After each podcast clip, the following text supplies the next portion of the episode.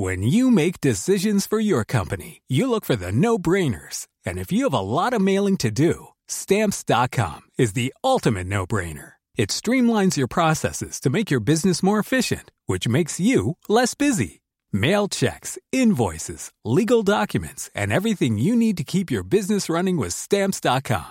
Seamlessly connect with every major marketplace and shopping cart. Schedule package pickups and see your cheapest and fastest shipping options from different carriers. With rates up to eighty-nine percent off U S P S and U P S rates. And with the Stamps dot com mobile app, you can take care of mailing and shipping wherever you are. Make the same no-brainer decision as over one million other businesses with Stamps dot com. Sign up with code PROGRAM for a four-week trial, plus free postage and a free digital scale. No long-term commitments or contracts.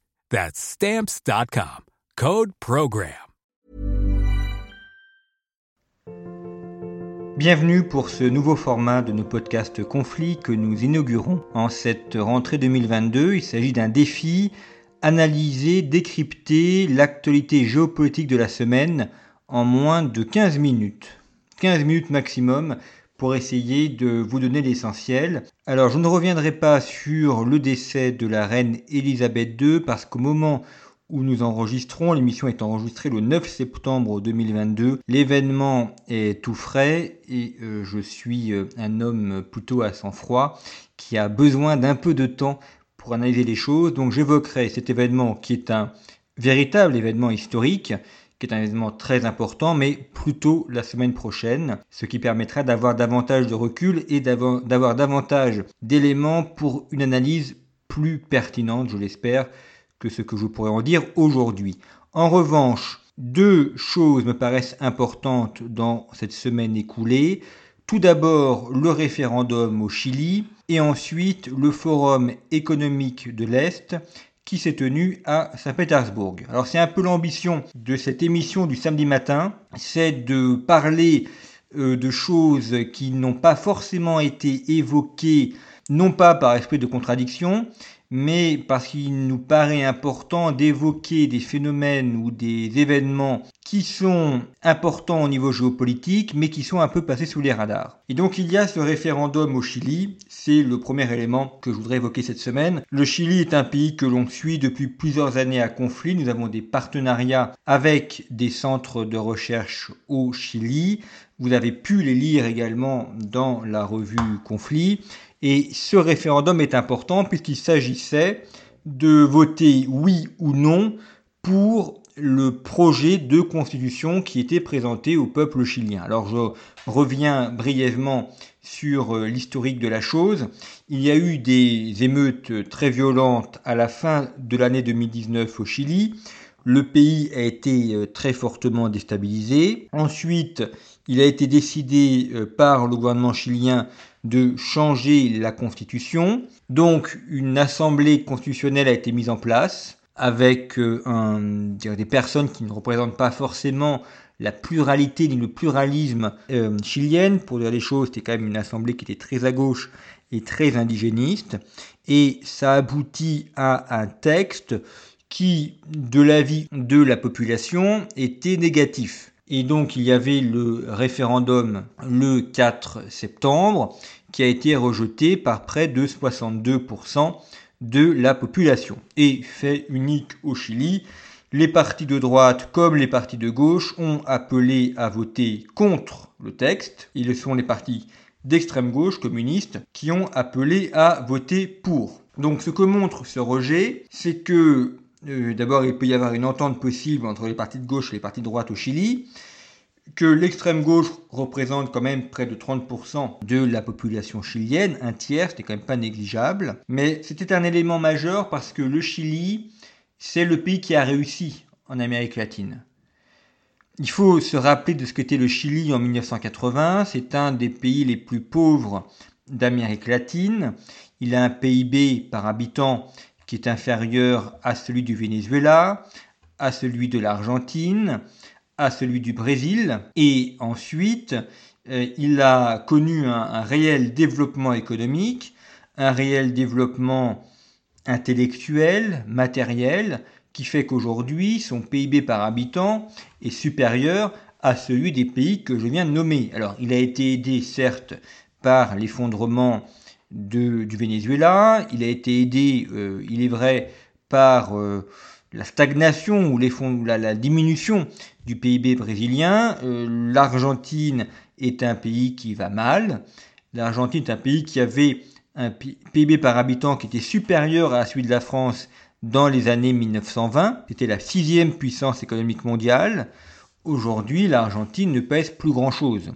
Et le Chili est le pays qui a évité euh, le communisme, qui a évité de tous les excès qu'il y a pu y avoir autour de ça et qui a réussi à se développer. Alors, je sais, disant cela, qu'il y a eu la, la, le gouvernement de Gustave Pinochet qui a des appréciations fort différentes.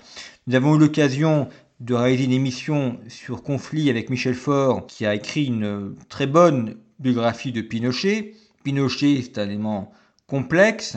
Euh, il y a eu une forte répression politique à l'égard des, des communistes au, au début des années mille neuf cent soixante-dix, mais néanmoins il y a aussi des éléments très positifs et notamment le développement économique et social du pays qui fait qu'aujourd'hui le Chili a un système éducatif, un système de soins, un système simplement matériel qui le place parmi les principale puissance mondiale, avec un, un taux de richesse par habitant qui est un des meilleurs d'Amérique latine. Et la constitution qui était proposée était une, un véritable retour en arrière, avec à la fois une nationalisation de quasiment tout l'appareil productif chilien, les mines, les importantes mines de cuivre au Chili, également le système de propriété personnelle. Il y avait aussi la courante très indigéniste à l'égard des populations Mapuche du sud du Chili, et tout cela a été rejeté de manière légale par référendum. C'est important parce que l'Amérique latine n'arrive pas à sortir de son cycle qui oscille entre révolution et répression. On a, on a publié il y a deux ans, dans le numéro de le dossier consacré à l'Amérique latine, un très bon article de Pablo Ortúzar, qui est une des grandes figures intellectuelles du Chili, qui parlait des pulsions de mort en Amérique latine en général et au Chili en particulier.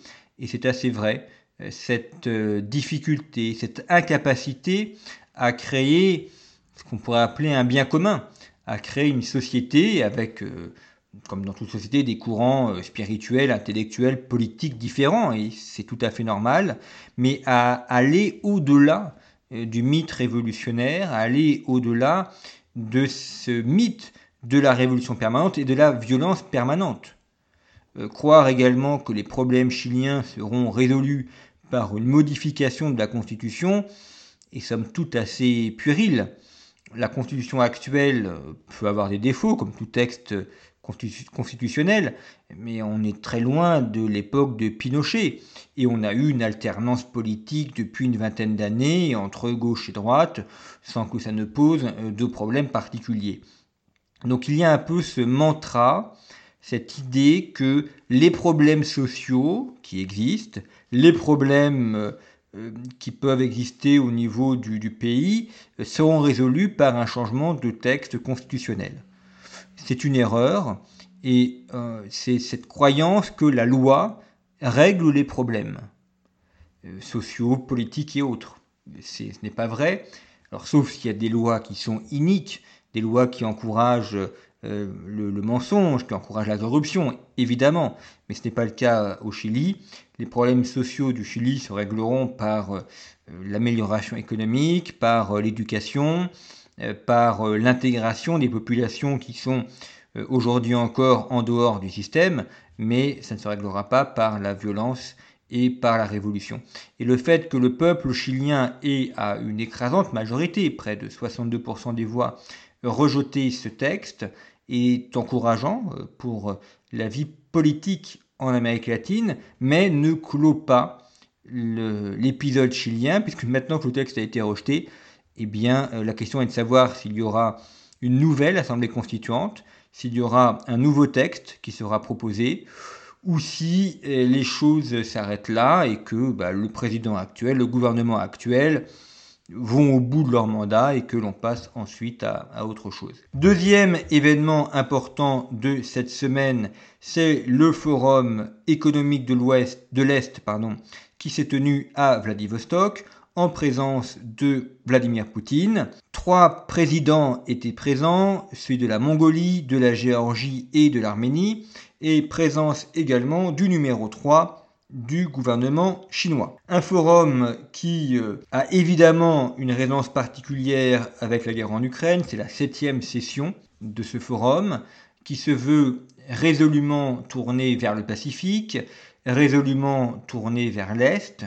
C'est une manière pour Vladimir Poutine de montrer qu'il n'est pas uniquement tourné vers l'Europe, tourné vers le Donbass, tourné vers l'Ukraine, mais qu'il a aussi le souci et le soin du développement de la partie sibérienne. Alors le but de ce forum de Vladivostok est de proposer une nouvelle réorganisation du monde. Une nouvelle réorganisation qui se fait dans le Pacifique, qui se fait euh, avec un, un basculement du monde vers le, de l'Occident vers le monde pacifique, avec la Chine qui passe par la fin du monopole du dollar, dans ce que l'on appelle la dédollarisation, et qui passe par une zone qui soit plus ou moins, de, plus ou moins officiellement euh, dominée par la Chine. Et la Russie veut prendre sa part à euh, cette euh, nouvelle organisation mondiale. L'analyse euh, que j'en fais est une analyse personnelle que vous pouvez tout à fait ne pas partager, bien évidemment, mais euh, c'est que euh, la Russie est un pays qui a des faiblesses importantes, une espérance de vie masculine qui dépasse difficilement les soixante-cinq ans, un problème démographique avec très peu d'enfants, la guerre en Ukraine aujourd'hui c'est quand même près de quarante mille morts, quarante mille morts sans compter les blessés psychologiques et physiques, quarante mille morts c'est donc quarante mille jeunes russes, des gens qui ont entre dix-huit et trente-cinq ans, qui vont manquer à la Russie. Ça va faire ce qu'on appelle en démographie une classe creuse. Or, euh, pour un pays qui a une population qui vieillit, qui manque de renouvellement des, popul- des générations, on peut difficilement se permettre d'avoir quarante mille morts de jeunes, de jeunes hommes, en huit mois. La Russie, aujourd'hui, c'est cent quarante-quatre millions d'habitants, face à la Chine qui pèse un virgule cinq à un virgule six milliard d'habitants, le risque, c'est que ce ne soit pas un partenariat Russie-Chine, mais c'est que ce soit plutôt un contrôle, non pas de la Russie, mais de la partie asiatique par la Chine. Ça, c'est un risque pour les Chinois, pardon, un risque pour les Russes. On a déjà la, l'installation de populations chinoises dans la zone sibérienne, qui est un espace démographiquement vide, qui n'est pas véritablement contrôlé par les Russes. La Mongolie est un pays satellite de la Chine et si les Russes veulent une réorganisation du monde autour de la Chine dans l'espace pacifique, les Chinois n'ont pas intérêt aujourd'hui à se couper de l'Occident. Les Chinois jouent d'ailleurs très bien la chose. Xi Jinping est un homme très malin et très fin politique. Il a très bien compris tout ce qu'il pouvait gagner d'un rapprochement avec la Russie, mais qui ne pouvait pas non plus aller jusqu'à une rupture avec l'Occident, parce que l'essentiel des échanges économiques se font aujourd'hui avec l'Occident, et Europe ou États-Unis, et que la Chine ne peut pas s'en passer. Et donc ce forum de Vladivostok, c'est l'évocation de quelques rêves, l'évocation de quelques désirs de réorganisation mondiale, mais entre les rêves et les désirs et la réalité, il y a euh, bien souvent euh, une difficulté de, de mise en place. Ce qui va être intéressant, c'est de voir ce qui va se passer dans les semaines, dans les mois qui viennent. Je suis incapable de prévoir l'avenir. On peut émettre des hypothèses, plus ou moins justes, mais l'avenir, je ne le prédis pas. En revanche, ce que l'on voit à travers le Chili, à travers la Russie, c'est que nous avons aujourd'hui des réorganisations, il y a des projets, il y a des tentatives de la part des États, de la part des gouvernements, et ça va être très intéressant de voir ce que cela va donner dans les mois qui viennent. Donc, loin de moi l'idée de faire des, des pronostics, mais plutôt de montrer des dossiers importants, intéressants, qu'il faut surveiller. Voilà, en quinze minutes, l'essentiel de ce que l'on pouvait dire de cette actualité de la semaine, actualité choisie. Il y a d'autres événements dont on pourrait parler, mais ces deux points, le Chili et le forum de Vladivostok, me paraissaient importants. Merci beaucoup pour votre attention, très bon week-end et à très bientôt.